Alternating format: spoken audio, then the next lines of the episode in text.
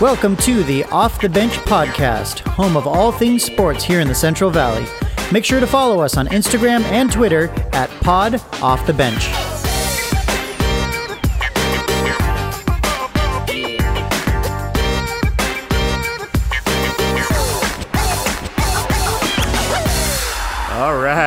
Episode 3. I don't know about you, but I wasn't sure we were going to make it this far.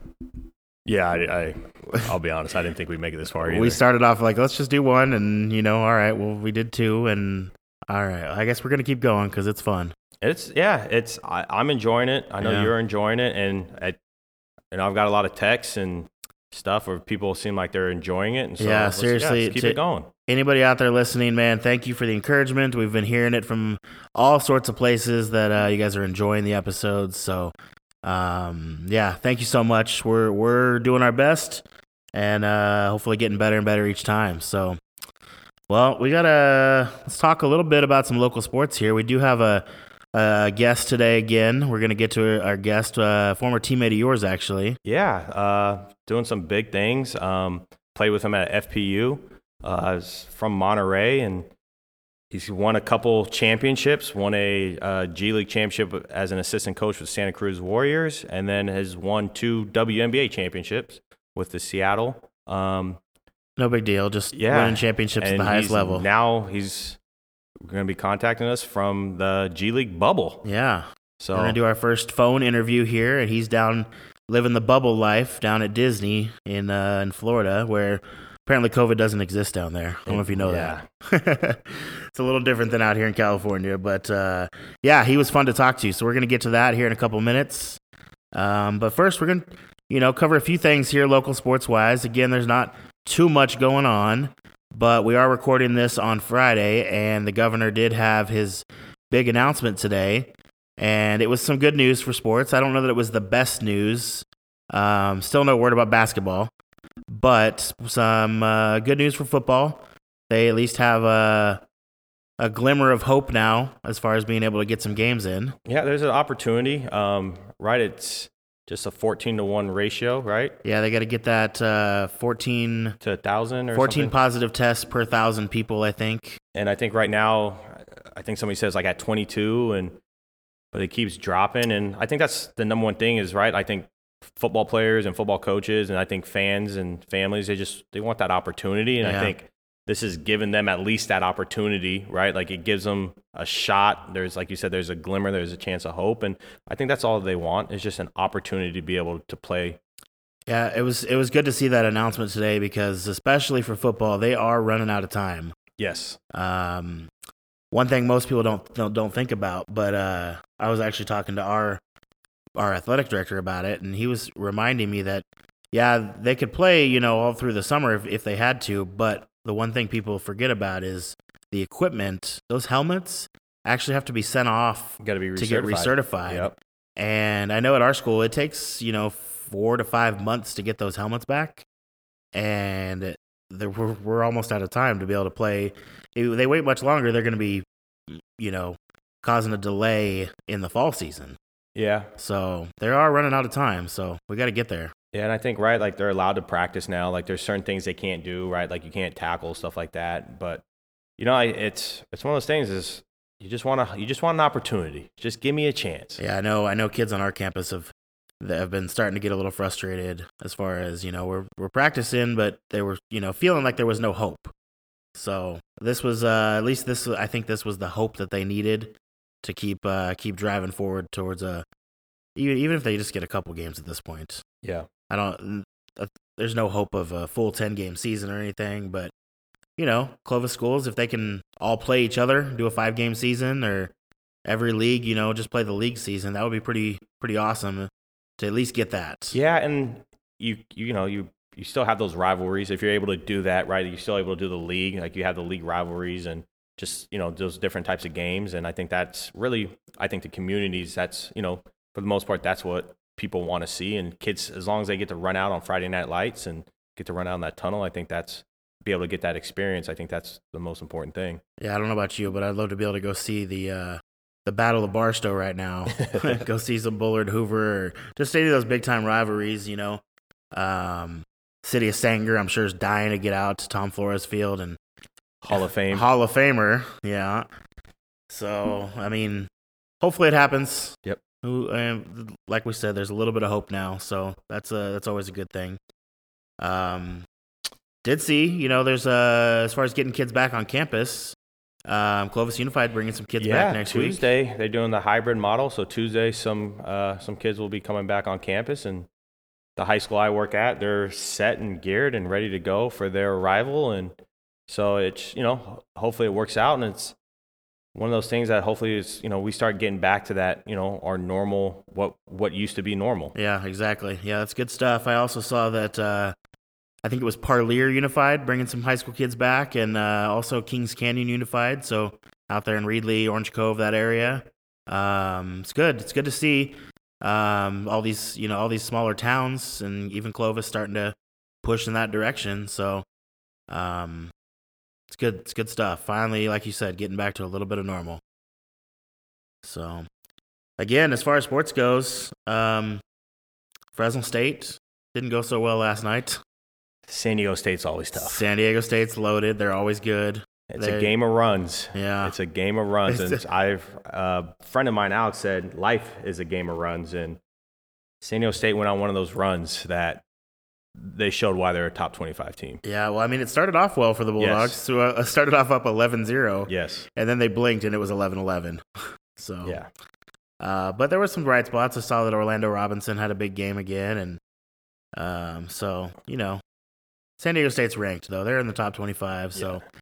I don't know that there was too much expectation going into that game, but it definitely didn't go. They're a senior-led team and a lot of upperclassmen, and I think during this time, what's going on with COVID and like the restrictions, you look at across just college basketball in general, the best teams are all teams that are guys that have been in the programs for multiple years, and you have that senior leadership and junior leadership, and don't even want to talk about it. You're looking at me like, I don't even want to talk about Kentucky. They did win. They did beat Vanderbilt. There you go. So they were back on the winning side. But yeah, like you look at like teams like Kentucky, Duke, North Carolina, Michigan State, they're not even ranked. Yeah. You said like the blue bloods of college basketball, but they've also relied on younger talent, one and dones, and guys that are 2 years and out. And it's when you don't got that practice time, it makes it a little tough. Coach Calipari's formula is not working out this year.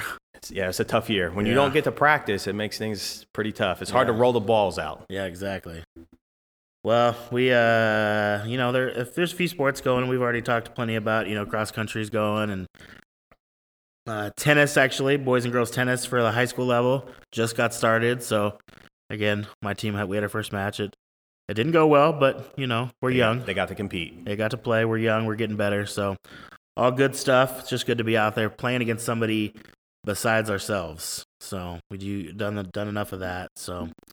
Anyways, not too much to cover to get into here, but hopefully soon we will have plenty more to talk about local sports-wise. Hopefully some football, maybe get some football coaches on to talk and chat about what that looks like for them this year. We got some things in mind. So, yeah, that's kind of it for right now. We're going to get to our interview and let you guys listen to the man himself, Mr. Perry Huang. Again, he's a former FPU hooper. And it's a good talk. It's a really sniper. Yeah, he's. It was good to hear him talk about his story, and in a short period of time, how he's gone from college player to coaching at the highest levels. So he almost was a CPA. Yeah, almost. Now has won 3 championships. Yeah, so he's doing something right. I'll tell you that much. So it's a good listen. Stay tuned for that. We're gonna get to that right now. Again, thank you guys. Hit the retweet button, share it. We're trying to grow this thing, get it off the ground a little bit. And we appreciate you guys all for listening. And that's it. Here we go.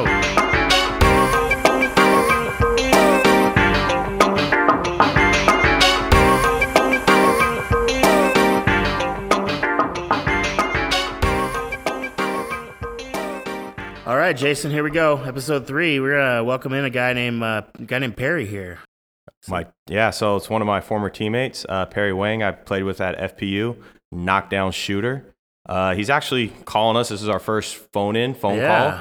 He's actually Perry. Where are you calling us from? I am in the Orlando, Florida G League bubble. The Orlando G League bubble. That is awesome. So, what are you doing in the bubble? How do you get into the bubble? Well, you got to put up a hefty sum, you know. Got to put up, field a team of G League talent. The NBA did a great job with this thing. I think at one point, a lot of us coaches, and I know a lot of friends of mine and colleagues are actually out of jobs. So we are all very lucky and grateful to be in this bubble, to have a job, even if it is for, 2 months. They've done a great job of implementing what they had with the NBA protocols and the blueprint, and it's been seamless. It's a lot of moving parts, and they've done a great job of making us feel welcomed and making us feel at home and accommodating all our needs. So I can't really complain too much. Wish there was a few more games, but so far it's been a great experience. So you just talked about you being in the bubble. So which team are you coaching with, and what affiliation are they? What NBA affiliation are they with? I coach with the Erie Bayhawks. We are affiliated with the New Orleans Pelicans. The Bayhawks have actually been around for quite a bit in terms of the G League circles. They've been affiliated with several different teams. I'm not quite sure off the top of my head. They've been affiliated with the Hawks, the Magic before, and then several other teams. But once, I think about 3 or 4 years ago, when they started requiring each G League team to be owned or affiliated with just one NBA team, we hopped on board 2 years ago, and we are actually we are the only team in this bubble who's combining teams with another NBA team. The Washington Wizards, their G League team's called the Capital City Go-Go, and we actually, don't ask me what a Go-Go is, but we combine teams with them, so. It's been a good experience just to see another organization run things, and obviously learn from high level front office personnel and assistant coaches that they brought over too, and just learning new things is always good, and learning from new people. So it's different for us just because we have to make sure the Wizards guys are playing, and then our Pelicans guys are playing. So we just have to manage all those working parts. But so far, it's been good. So if you have, you guys are from two organizations, does that mean you have twice the player pool or twice the talent? Some people will say that. I think I will say we are one of the more talented teams here. The Wizards did a good job of signing their Exhibit 10s, and we had a bunch of Exhibit 10s ourselves. And so we've just, the talent level when we go to our bench is basically a starting lineup for most teams in this bubble. Gotcha. So, that's been the toughest part with the minutes, everybody can play on our team, and, there's just, sometimes there's not enough minutes going around, but when if you're winning games, it just solves a lot of problems. So that's been a good part. I was looking at your guys' roster, and I there's some names, being a fan of college basketball, there's certain names that stand out, guys that have won national championships, guys that have played in the Final Fours, and guys who've actually played in the NBA, like guys like Jordan Bell, right? You have Amar'e Spellman, and then I also saw you have Cassius Winston, and just what is it like being around those type of guys, especially like Amar'e and Jordan, who, who've played in the NBA and who've gotten, gotten a lot of minutes. Right. For me, it's awesome. Last year was my first year with the Bayhawks as an assistant, and we didn't have quite as much talent, to put it gently. We had the losing record last year, and it's tough. Anybody that follows the G League knows that number one thing is you got to have talent. Just with any level of basketball, any sport in general, you need some sort of talent. And then the next comes the coaching part aspect of managing that talent, and then also putting them in the right situation to succeed, right? So for us, it's been great because I actually started off with the Santa Cruz Warriors, and we had a really talented team that year when we won the championship. So I kind of compare this team to that team. Oh, wow. in the IQ level. You know, Jordan Bell obviously played with guys like Steph and Draymond Green and, you know, Sean Livingston, Iggy. So he credits a lot of his growth from playing with those guys. Amar'e Spellman played with same organization, although they weren't as good last year, but he still was learning from those guys. And I will say that seeing those players and just talking with them, I am very fond of both those guys. I work with Amar'e Spellman. I call him O. He's highly intelligent individual, high IQ basketball player. For the G League, a lot of times it's not like that. You know, we talk about the G League being like the JUCO of professional basketball. Everybody's not trying to be here. Everybody's trying to move on to something else. And at the same time, a lot of these guys have flaws in their game, and it's not even their game, right? Sometimes it's about their professionalism or character issues, et cetera. But these guys have been very impressive in that aspect. They've come in very professional. They understand that they used to be playing at the highest level. And, you know, to some degree, they may have taken it for granted. And now they're trying to work back and get back to where they originally were. So those guys have been awesome. Cassius Winston, another guy that's been phenomenal. I mean, I heard a lot about him, was a fan of him when he was at Michigan State. And now that to be around him, like just the way he leads the team on the floor, his skill level, even though he's not as athletic as, say, you know, what you would think an NBA point guard would be, like his IQ is at a high level. I think he has a chance. And all these guys all have a chance. It's just kind of showing out their skill at this level. Because like I said, we have such a talented team that you only get a few minutes to show what you got, but you also have to play within the system. So you got to show your individuality, but also be able to adjust in the team setting. So all these guys have been great so far. You talked about Cassius Winston, and I remember hearing a story about him, about like his headband, right? Like he always wears a headband and you ever take that headband from him?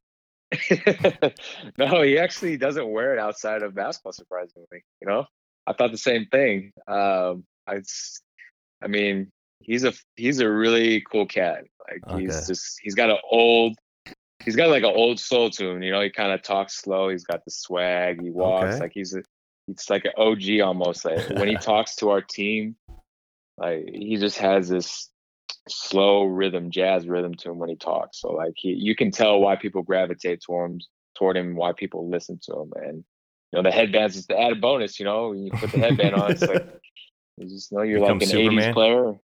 Yeah, I mean, he does it all on the court, so he's been great. I can't really say much about him, but you know, the headband's probably a piece of his game that we can't really touch right now.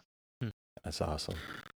Well, let's get back to the G League here in a couple minutes, but I want to hear. Let's hear a little bit about how your Fresno connection. You played ball at Fresno Pacific with Jason, right? I did, unfortunately. How'd you wind up in Fresno? It was a really probably not your prototypical way of getting on a college team. I wasn't. I'm from Monterey, California, okay, which is about 2 hours by the coast from Fresno. And so Perry, are you trying to tell me you didn't have a bunch of stars next to your name? And coming out of high school, like, I think they were like circles or stars, something like that. But yeah, no, we you know, I mean, we did well when I was in high school. We didn't really play into the state playoffs that well. So like for me, I'm applying to schools, these state schools, trying to, you know, go graduate and just get my degree and kind of thing, not really think about basketball. But you know, my high school coach at that point pushed me to kind of keep pushing, going harder, because I was the only guy that was eligible to go to a four-year school out of our seniors that year.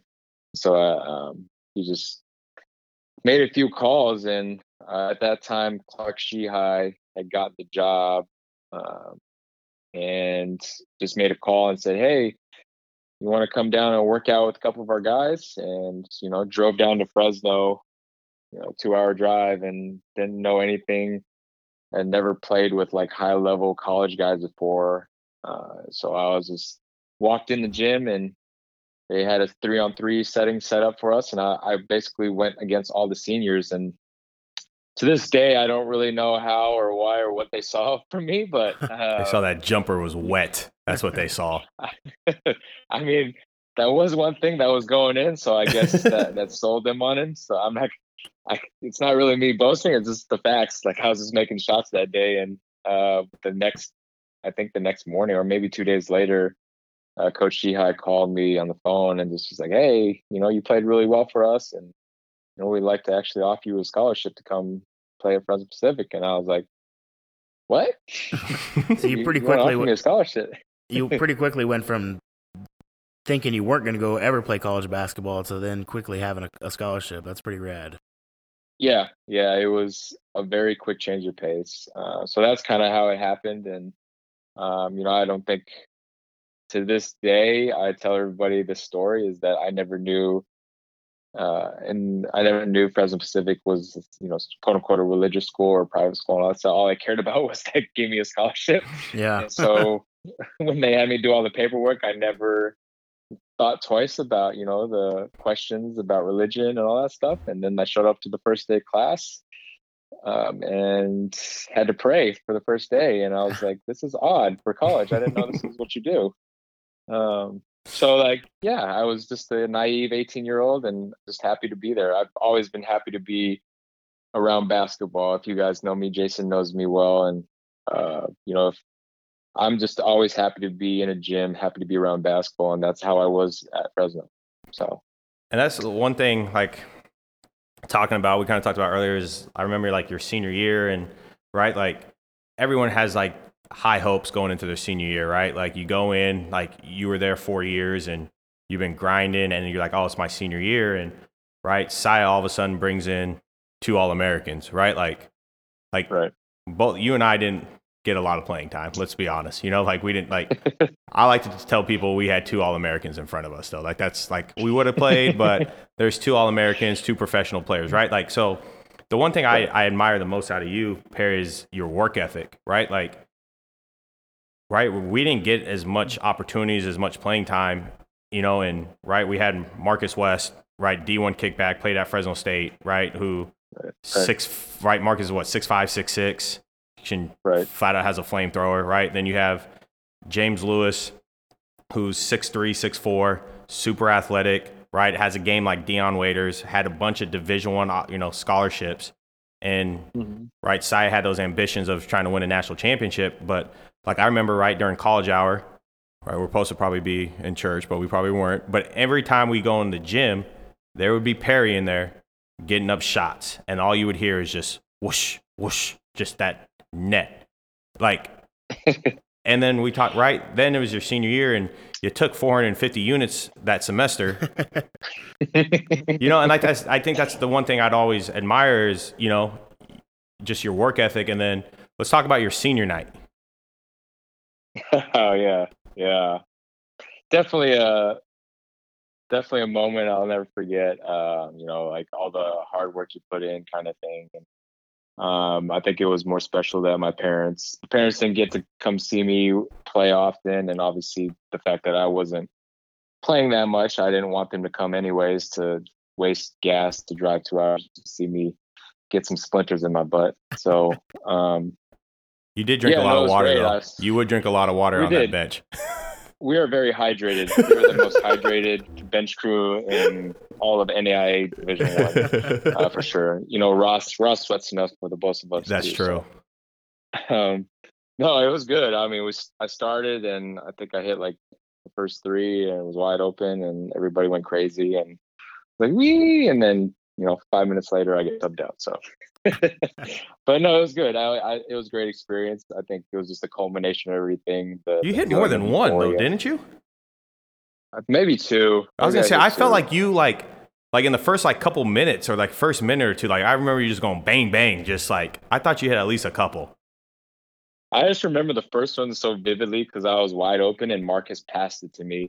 And it was on the right side, right? Times. Yeah, it was the right side, and Marcus passed it to me. It was a baseline drive. And he passed it to me, and as soon as he passed it, he was like, oh, P, I know that's going in. I ain't gonna look. Like, that's all I just remember about that. So I remember having, like, the extreme confidence that, Marcus West passed me this ball, and you know, was excited for me to shoot this. So I was like, I couldn't let him down at that point. That's a good thing about Marcus. Marcus always loved us shooters, right? He'd always find us. Now, James, that ball's probably not getting, he's probably not finding you. Probably, let's be honest. Nope, probably not. Probably not finding us. No, pounding the pill a little too much. Okay, so, right, so you talk about basketball, FPU, right? I just kind of talked about how you took, I think, right, you talking, right, you took what, 22, you said 22 units? I think that's what we were talking before, right? You said 22 units that Correct. Semester. So what was your degree in?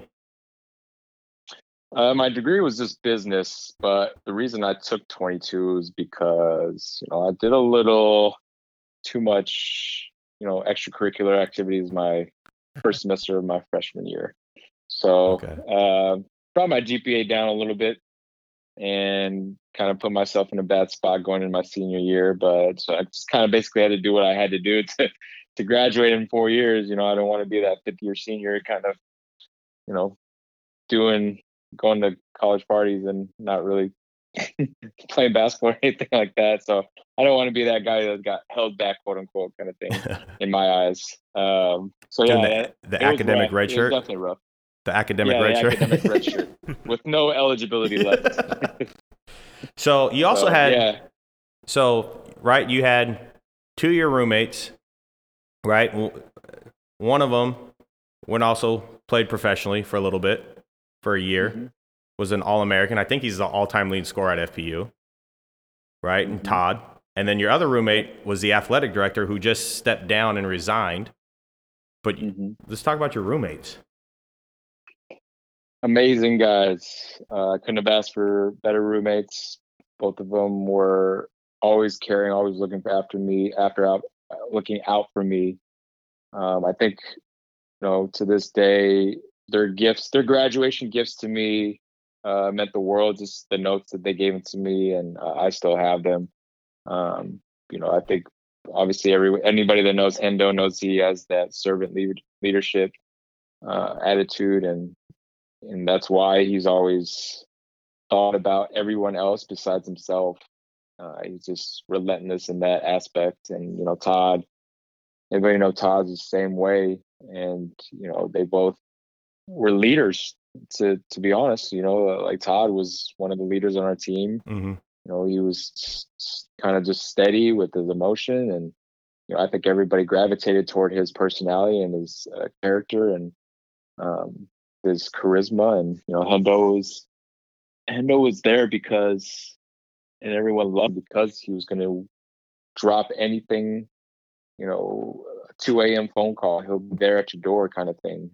So I think those little characteristics taught me a lot and helped me be the person I am today, because I was around those guys a lot, and just seeing how they carry themselves, and now seeing how they carry themselves as husbands and fathers is, you know, even yourself, you know, how the way you carry yourself. Like everybody that was there at that point has had a profound impact on my life, which I'm very thankful for. I wish we can just go back, because I remember myself and Hurtado, we'd always hang out right in between classes or right before practice started, right?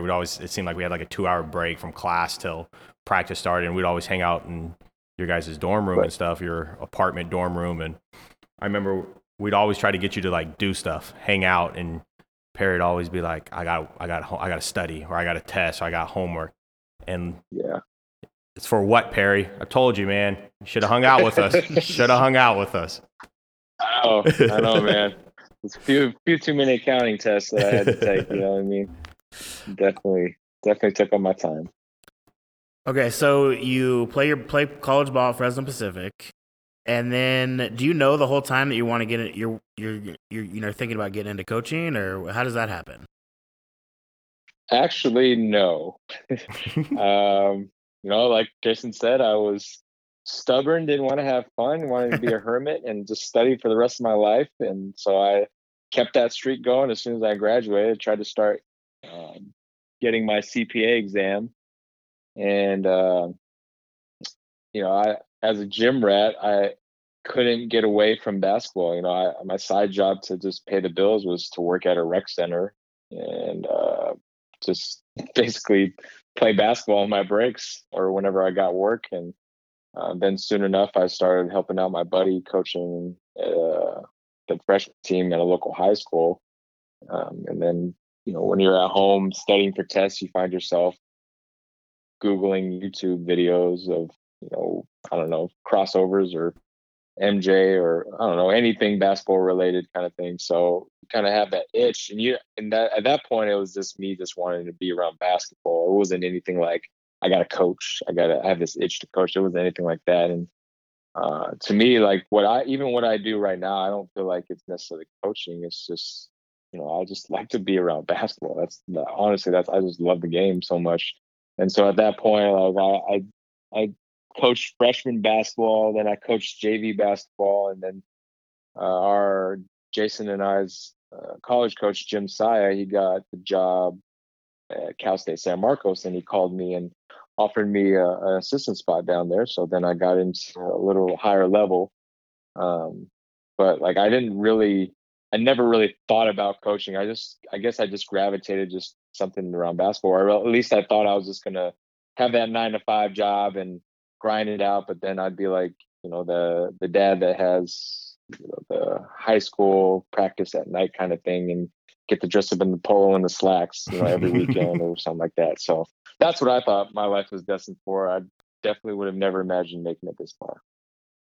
Jason's living that life for you right now. Oh, I am. How's it feel? I'd rather be in your shoes sometimes. Okay, so you're at San Marcos. You're coaching with Saia, right? And then, right, how many years? Was it 2 years? No, I was only there for 1 year. Okay. And then I went back. You went back to Monterey, correct? Yep. And is that when you joined the Monterey Peninsula College staff, or? Yeah. So as soon as my mom had some health problems, so I had to come back to Monterey. And so I just needed to figure out a way to kind of, I guess, stay relevant. And so I got on staff with them, was basically the only assistant there the whole time, but got thrown in the fire because like I learned a lot, and I was basically the only assistant that ever showed up to practice. And, that JUCO life. JUCO life is awesome. You learn a lot. You learn a lot about yourself. Learn a lot about, you know, kids and the tendencies, and you start to feel old about yourself because you can't relate to those kids anymore. But no, it was good. It was great. And I think I spent 3 years at MPC, and, you know, I had built some good relationships there too as well. Okay. So you're at Monterey, right? How do you, like, I know then this is around the time, right? You somehow get plugged in with the Santa Cruz Warriors, right? Yeah. So I guess at that point, when I finally got to Monterey, like I was starting to get more immersed in this, you know, quote unquote basketball industry. And so, you know, summer times you're working camps, you're going to UCLA, you're going to Stanford, you're trying to get on as many camps as you can. You're working Kobe Bryant camps, you're working MJ camps, you're working, you know, everything out there, right? So like you're just trying to basically network in a sense, but you're also trying to stay around basketball. Exchanging emails with the Kobe and MJ camp. I was like, Air, here's the information for Michael Jordan camp. You didn't get this from me. You're like, here's the information from Kobe camp. Let's see what we can do. Yeah. But I never got to the MJ one, but you know, I wasn't high up there. I apologize. I wasn't high enough. No, you're good. I wasn't high enough for the Kobe camp. I apologize for that. But yeah, no, it was at that point where I was like, I was just kind of just throwing stuff at the wall, see what stuck. And to be honest, I was clueless. I was absolutely clueless of this industry, how it works. I would definitely do it 100% different if I went back. But, you know, I started working Warriors camps. And at that time, obviously, the Warriors were good. I was around 13, 14, 15. And then I got connected because we went and did a camp in Santa Cruz that was sponsored by Golden State. And their head coach, Casey Hill, was the guest speaker that day. And I think that was like a week after I had been at Stanford camp, and I learned like the video software, and I was like, oh, okay. So now I guess the next way to get onto a college staff is to learn video. So I essentially lied to the Santa Cruz coach and said that I knew how to do all the video. And so fake it till you make it, right? Fake it till you make it. Yeah. So like, I was like, I'm just going to kind of kind of fabricate some things and just try to get on, and I'll just figure it out as I go or read some manuals. And luckily I did, but yeah, that's how it worked. I just talked to him and he was like, hey, we need some help. And yeah, well, we'd be glad to have you tag along and help us out. And, you know, little did I know that I'd get a ton more responsibilities than I thought, learn a ton, meet some great people and win a championship. And yeah, it's pretty wild. That year was pretty wild. On that championship team, is that the year like they had like Seth Curry and then Michael Thompson? Is that the year they had those guys on the team, like the brothers of the Splash Brothers, or was that a different time? That was a year before. So Actually, Michael Thompson was on the championship team, but Seth Curry had already been on a different team. Okay. So what is there any guys that are now in the NBA that were on that the Santa Cruz Warriors when you guys won the championship? No, not anymore. There should have been. That year, it was Aaron Craft, Elliott Williams, James Michael McAdoo, Oznan Kuzmich, and Taylor Griffin, I believe, was our four-man. Okay. But yeah, none of those guys. I mean, Elliott Williams probably had the best chance. He was a kid from Duke. Yeah, but he went to Memphis. Went to Memphis, and he had some injuries and transferred from Duke to Memphis. Yeah. I remember.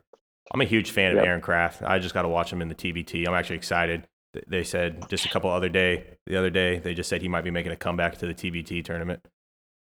Oh yeah, taking a break from studying to be a doctor. Yeah, I was like, oh, that's always. I always enjoy watching Aaron Craft on the ball.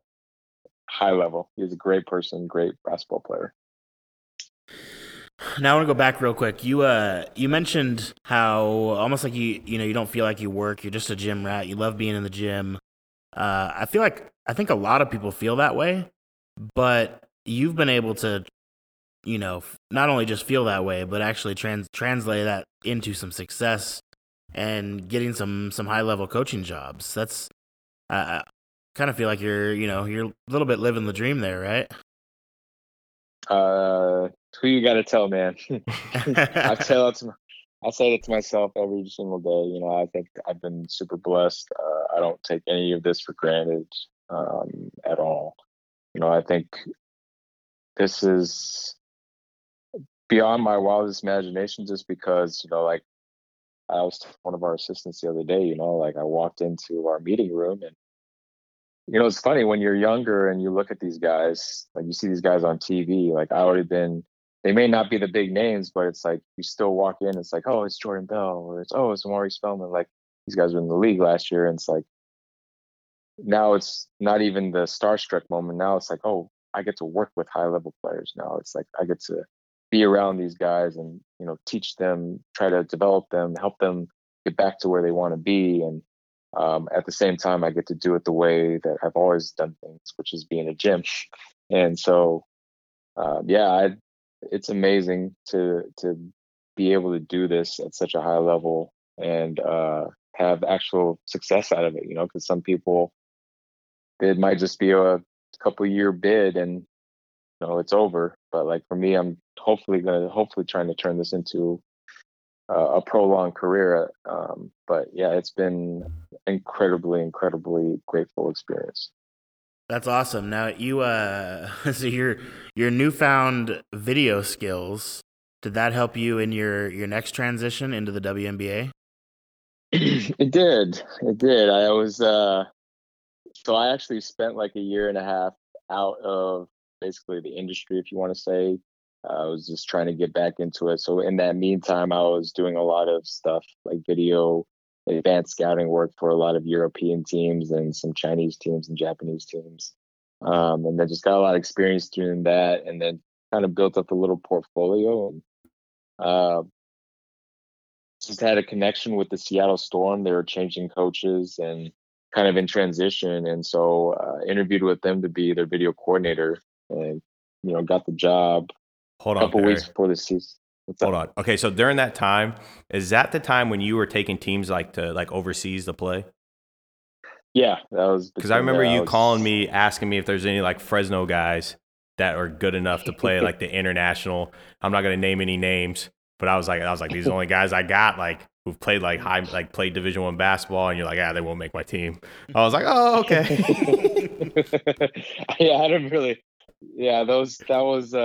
was kind of crazy. Those teams are wild because, if anybody knows anything about China and the way they perceive basketball, it's that they don't really know players per se. I mean, they just love basketball. So if you just bring a team over that just says USA on the front of their jerseys, they think you guys they think everybody plays in the NBA kind of thing.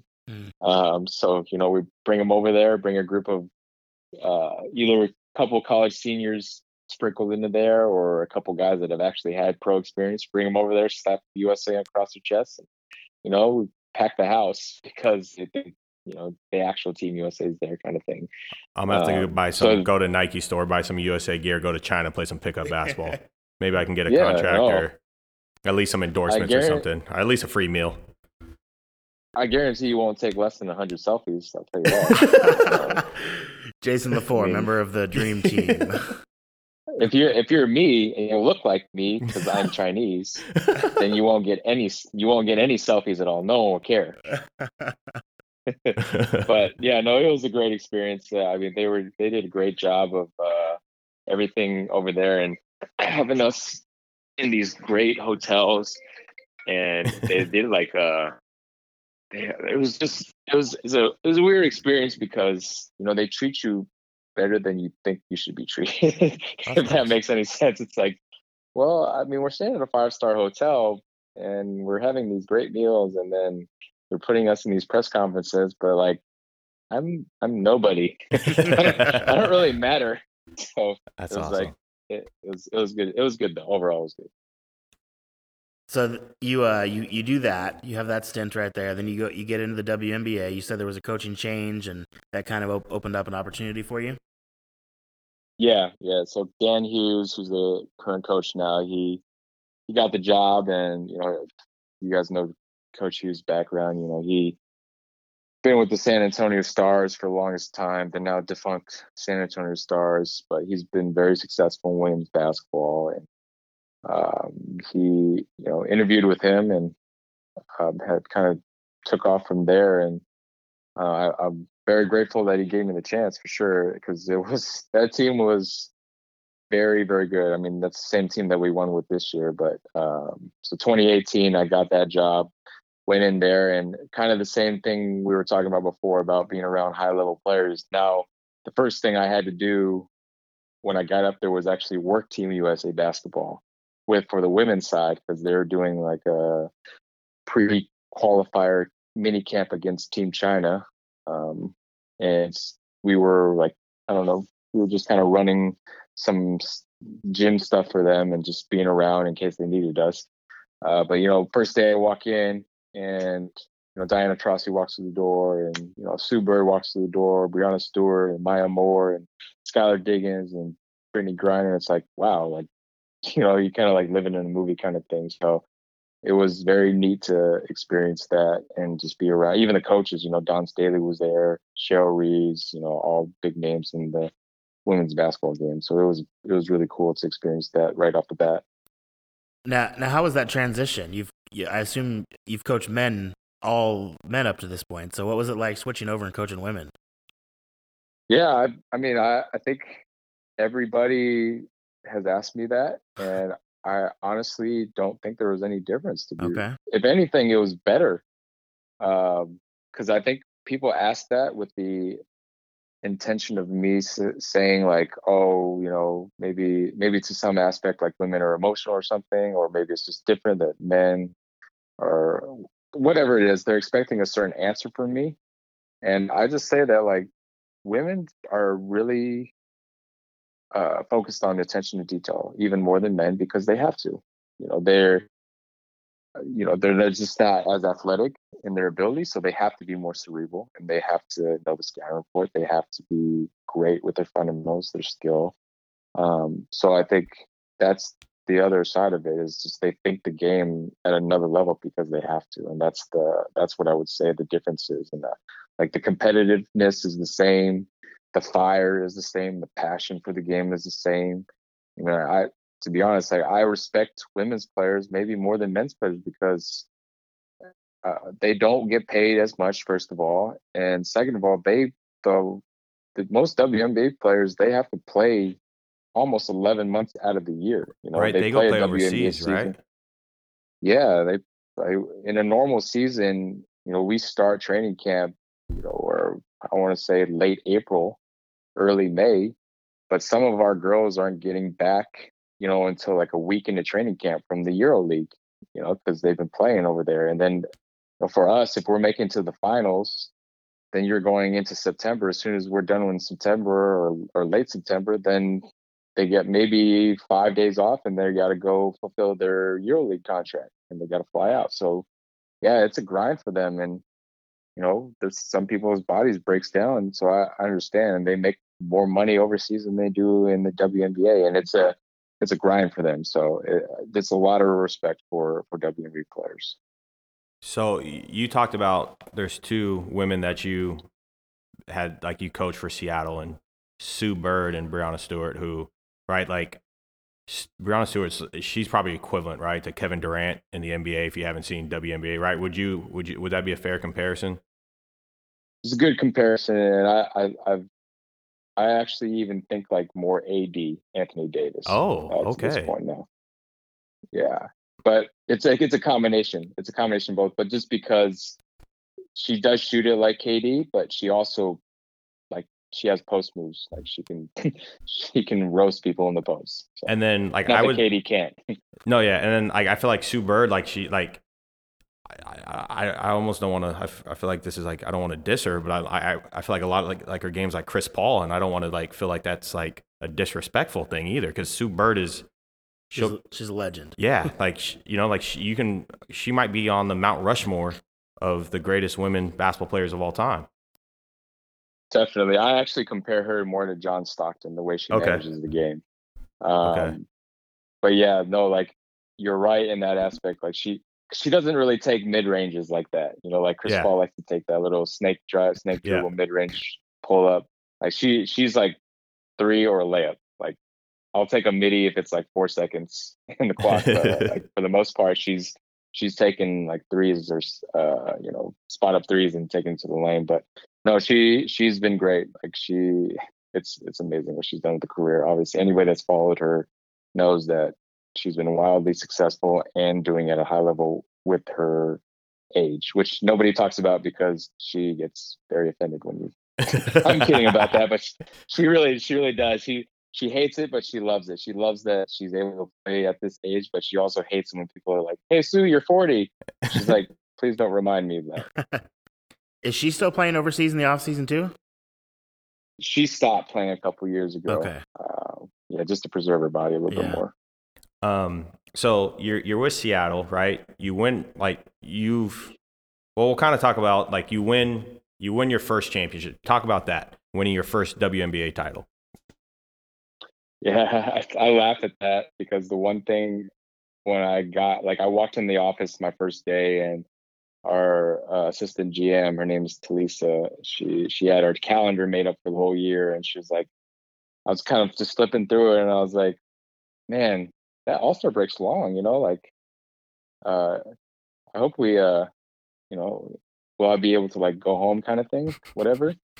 And we're just like, just kind of chopping it up. And it's like, man, that would suck if we like had to go and coach that thing or whatever. And little did we know, we had the best record at All-Star break. And then we didn't end up having an All-Star break. We had to fly to Minnesota that season to, you know, coach the team or help coach the team. So like it was a whirlwind season for sure, because I just had never been around. Like I was part of the championship in Santa Cruz, but like I feel like the WNBA one was to a much higher scale. The attention to detail was much higher. The gravity was much higher. You know, just being around those type of players, the sense of urgency to, you know, complete the quest of a championship was, you know, second to none. And so you were just locked in. Like once the team realized we were that good, that we did have a chance to win it. Like when playoffs came, I mean, that was another level. I mean, I had never I will probably won't experience that unless I get to work with the NBA playoff team at some point. But like that was second to none. Preparation, just the way they were doing things was amazing. So yeah, it was. It's still all of that stuff still feels surreal. It was awesome. Like we won in three, I think I want to say no two. I think three, and we won it on their home court in Washington. So we celebrated there, and yeah, it was an awesome feeling getting that championship.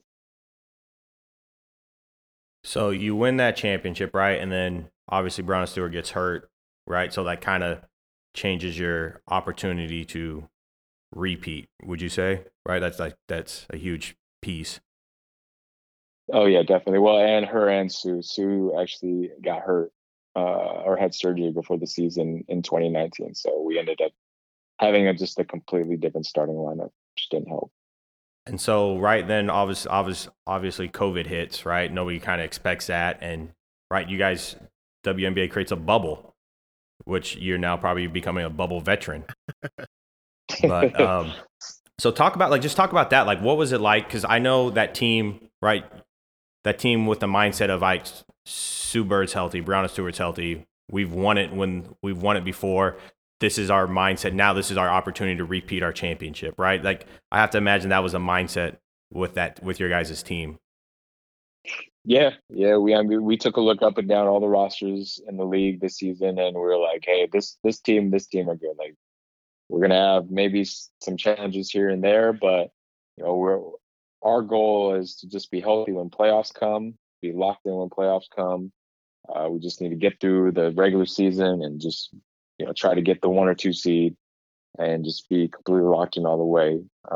And, you know, we had a few bumps along the road, you know, like Stewie had we thought she re-aggravated her Achilles at one point, which she did. And we were like, oh crap, like is she done for the season kind of thing. And then like Sue had a pretty scary fall where she landed on her knee. And so we were like, oh God, we just lost, you know, a Hall of Fame point guard for the rest of the season. And then that was right before playoffs. So we had a lot of scares. Definitely was not an easy road to get there.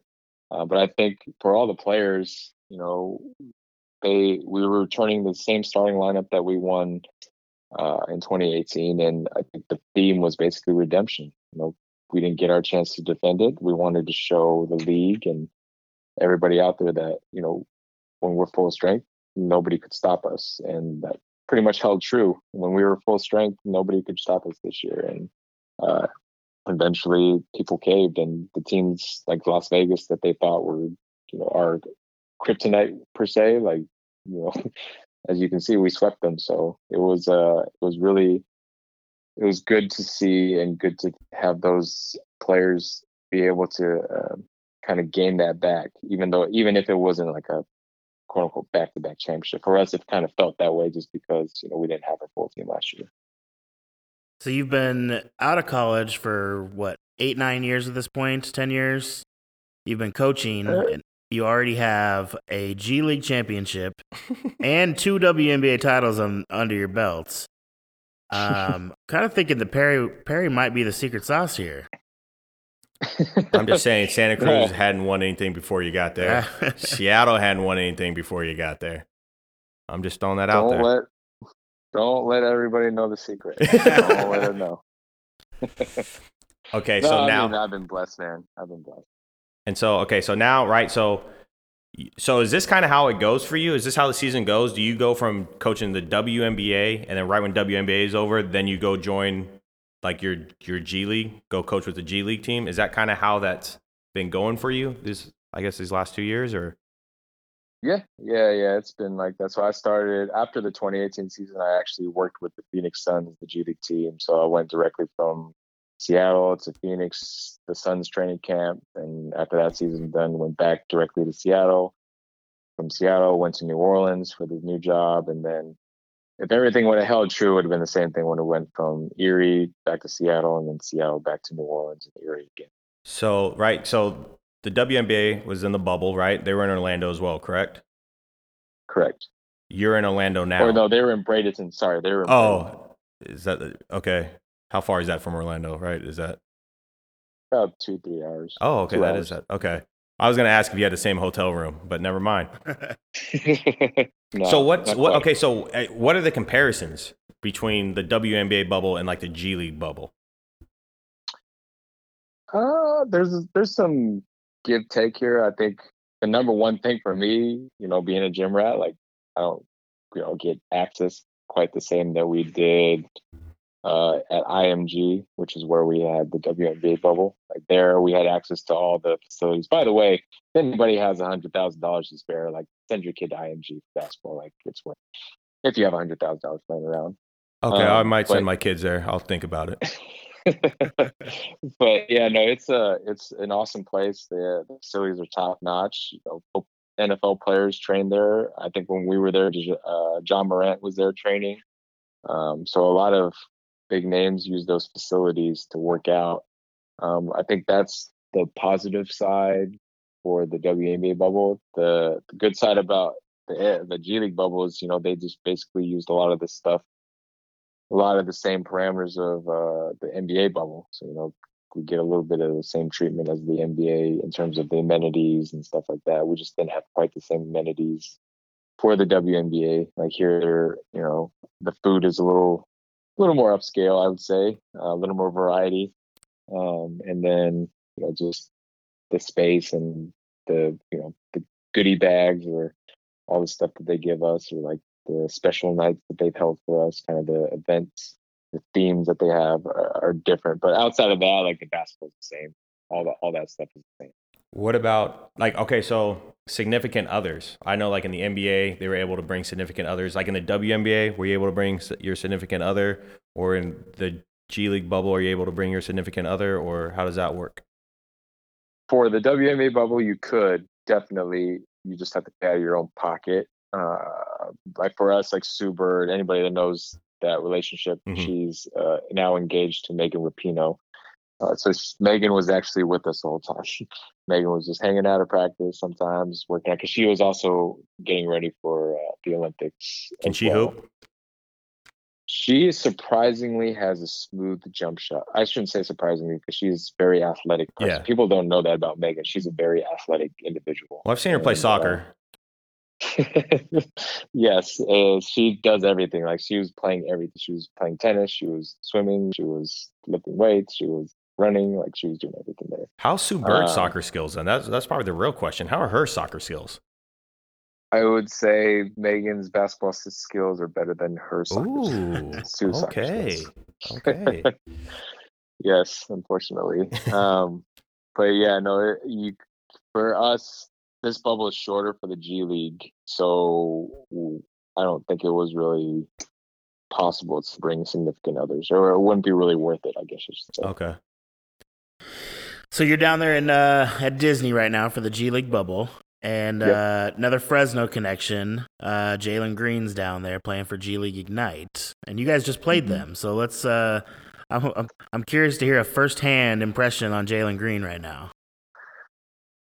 Jalen's a talented kid. There's no doubt about that. I think the Ignite game was actually my scout, and so I watched all the Let's go, P. Let's go. Appreciate it. So I've been watching his film. I was watching him live pretty much every single game, and even some of his games pre-bubble when they were scrimmaging against G League vets. So to me, I actually kind of compared him to Tyler Herro. Like his potential is like a Tyler Herro type. Now, I'm not a front office guy. This is just me just basing my own opinion. This is not the New Orleans Pelicans. This is not the Erie Bayhawks. This is my own opinion. Like I could see him being that secondary pick and roll guy. He's uber athletic. He probably needs to put on some weight just on his top side. But he made some moves, and he's made some moves already that I'm like, wow. Like he could definitely do that in the league, and nobody can stop him. I think defensively is probably where his growth needs to take a big step, because sometimes, just like any young kid, you know, the disinterest of playing defense kind of overshadows the offensive side.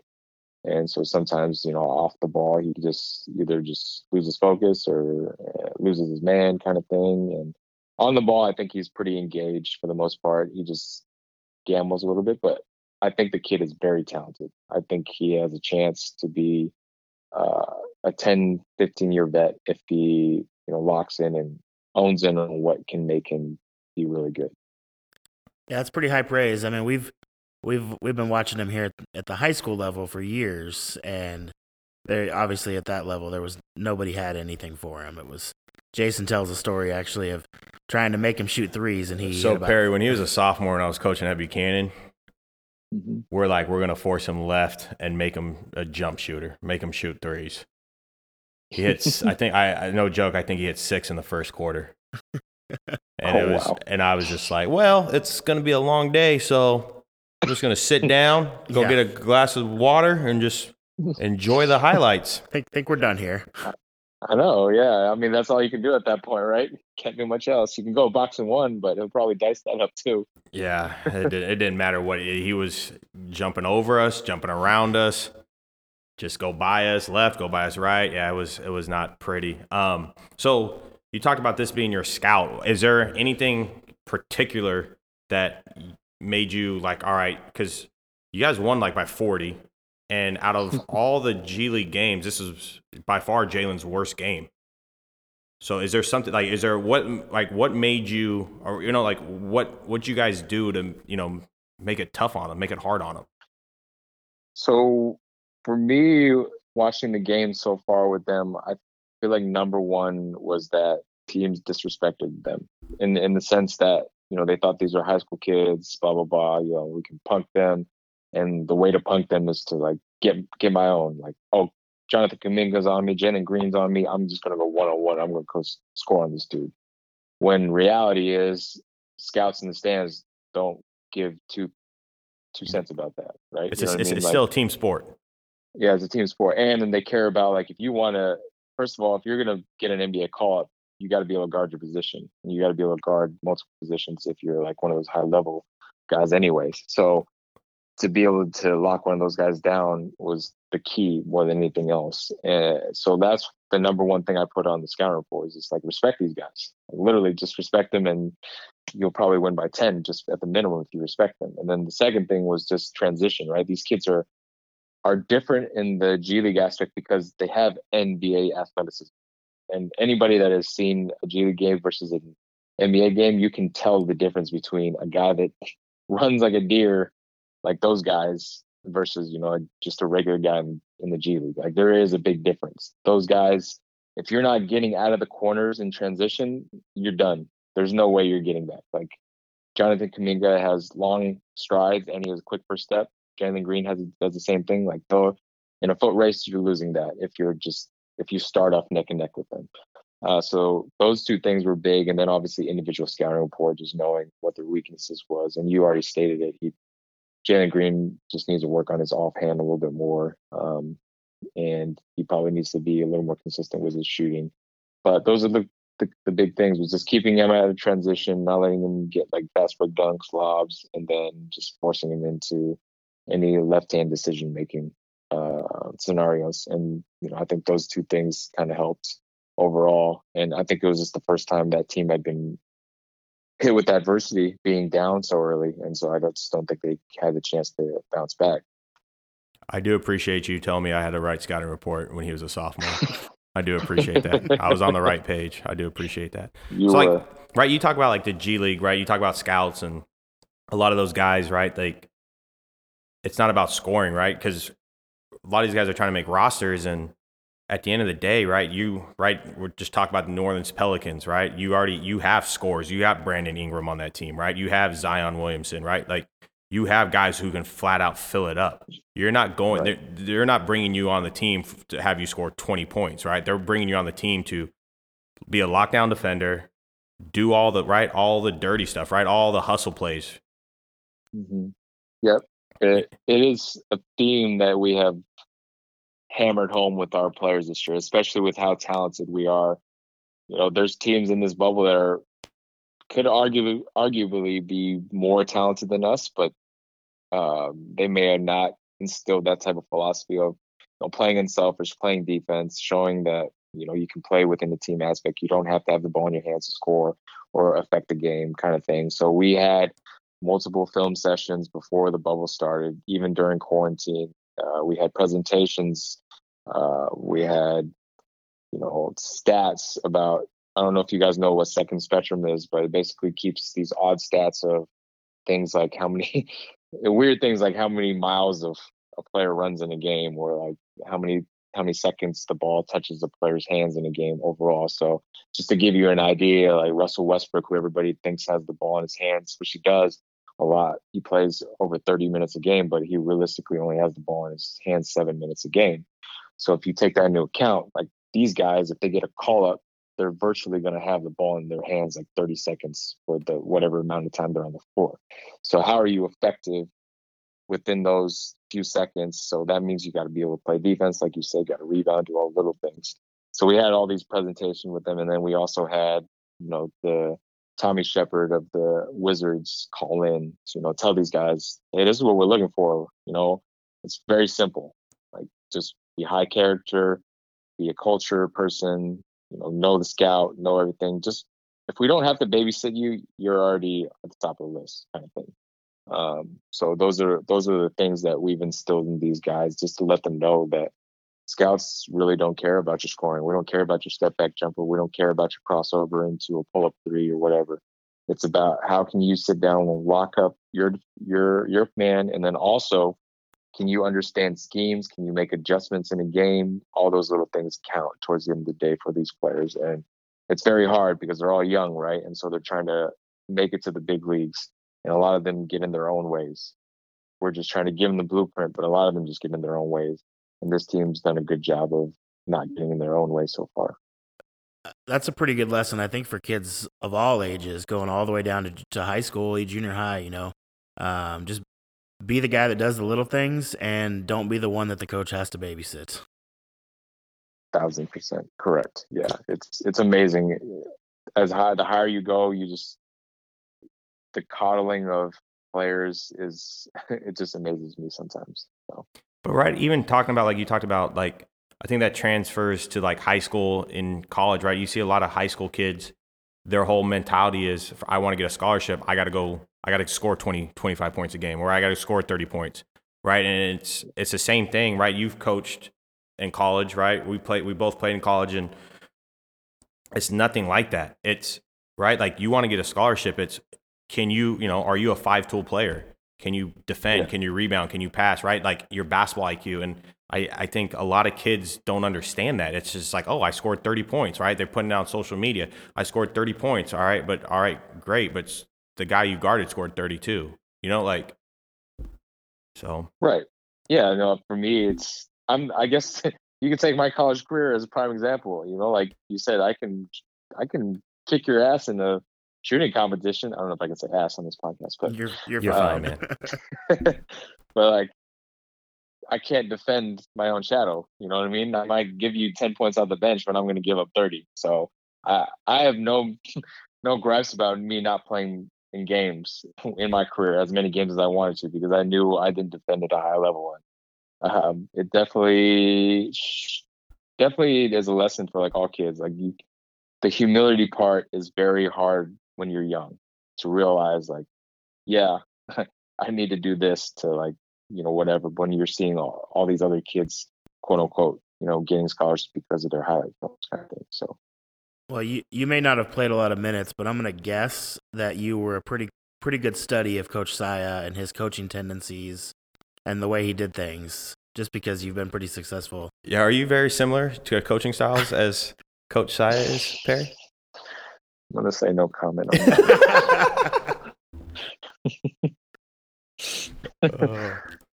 I mean, everybody knows. I love Coach Saia. Yeah. He's quirky, and you know, he helped reinforce in my career. Like, there were times that I wanted to quit when he took the job because, you know, like, whatever you want to say, I worked my butt off, and I thought I maybe sometimes should have played more, or I thought I should have gotten a chance, or maybe there was a time when I wanted to quit because, like, I just think I didn't think I was good enough, and I don't want to take up a roster spot kind of thing. And to his credit, you know, being a coach, he sat me down and said, "Hey, like, you've come this far. Why would you quit now? Like, finish this out, finish strong," kind of thing. So I'm very lucky that he had that conversation with me, because I'm pretty sure I was pretty close to quitting at some point. Those 2 years there. No, and I like we talk about Coach Saia, but we can both agree, right? Like, amazing basketball mind. Yes. You know, like, that's the one thing, like, I playing for Coach Saia, I've learned a lot of things and just different tendencies and right. Like, I imagine there's things that you probably still use, things that during film, he would point out that maybe, right. I don't think before playing for him, I would have never noticed or even seen those things. But now I'm a better coach because there's things that he would point out to us in film, right. That now you're like, oh, like, those are things you're paying attention to. Right. Definitely. Yeah. He was a great offensive mind. And I think he just understand. The way he coached offense is kind of the way, like, his offense was fit for today's offense. Because, like, we shot a ton of threes when we were at Fresno Pacific. Like, that's what he wanted.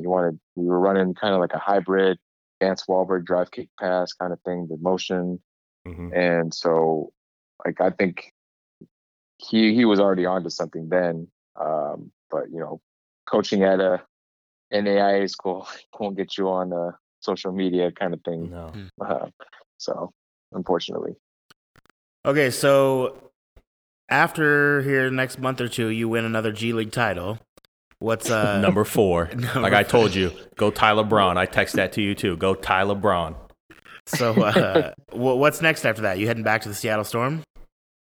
So far, we'll see. I haven't really heard from them yet, but you know, I want to. You just won a championship with them. How are they not going to renew that contract? We'll see. I think it's more has to do with they don't know what the season's going to look like more than anything. You know what I mean? It is one of those years. Yeah, the vaccines. It's one of those, you know, once in 100 years kind of thing. Yeah. But yeah, we'll see what happens. I if everything goes well, I would assume like within a month I'll be starting up in the WNBA if everything goes according to plan. But you know, like you guys just said, I think we're focused on, or at least I'm focused on, trying to do the best we can. We're focused on just Memphis. We play the Memphis Grizzlies G League team tomorrow, and we're focused on that right now, just to be the politically correct answer. Nice. How often are you guys playing games in the G League? Isn't it like every 2 or 3 days another game? Yeah, so we're basically playing 3 games in 4 days, essentially. Oh. Yeah, we've broken it up into sets of 3, so we play 15 games. You always play one game, you have a rest day, and then you play back-to-back. So that's kind of how our schedule's gone so far. That's a lot of basketball in a short amount of time. You're telling me, man.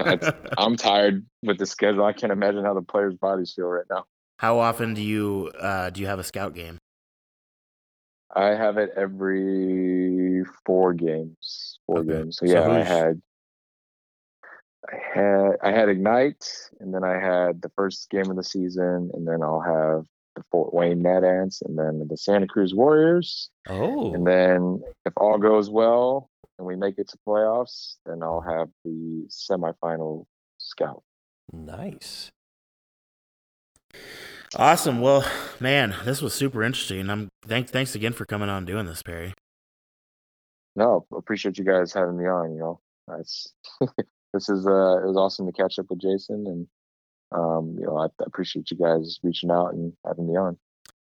Yeah, it's good to hear just about, you know, somebody that came, maybe not somebody from Fresno, but somebody that came through and played some ball here, and hear about all your successes after that. So yeah, good stuff. I think one thing you talked about, Perry, is you talked about you being a gym rat and your work ethic. But I think a lot of people don't understand is you had the work ethic, but you also had the work ethic outside of basketball. You know, like, you had the combination of both, right? There's a lot of people who are gym rats, right? There's a lot of people who work hard with basketball, but being able to learn another skill, right, with a video, right? Like, you know, putting all those pieces, being right, it's like being like in basketball, being like a 5-tool player, right? Like, it's not just being a specialist in one thing, but broadening your horizon and just being good at multiple things. I think, right? Like, I've always liked to keep in touch with you and see how you're doing, just because it absolutely amazes me the journey that you're on, knowing that you were that kid your senior year who was just had his face in a book and was just, you know, like, it's just, it's amazes me. And I'm just, you know, I'm happy to be able to call you as a friend and, you know, and just to see all the progress you're making and the growth you're making. And I truly do believe, right, Eric Spoelstra started off as a video coordinator. And I, you know, I will not be surprised that day when you are sitting on a staff on an NBA bench.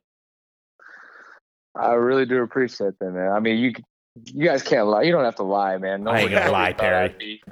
You guys didn't know I was gonna do this. I didn't even know I was gonna do this. No, I'm just saying I didn't think you were gonna, but like just the journey and the growth that you've had, and the one thing about you is, you know, you put your mind to something, you're able to achieve that, right? Like not many people take 22 units and play college basketball.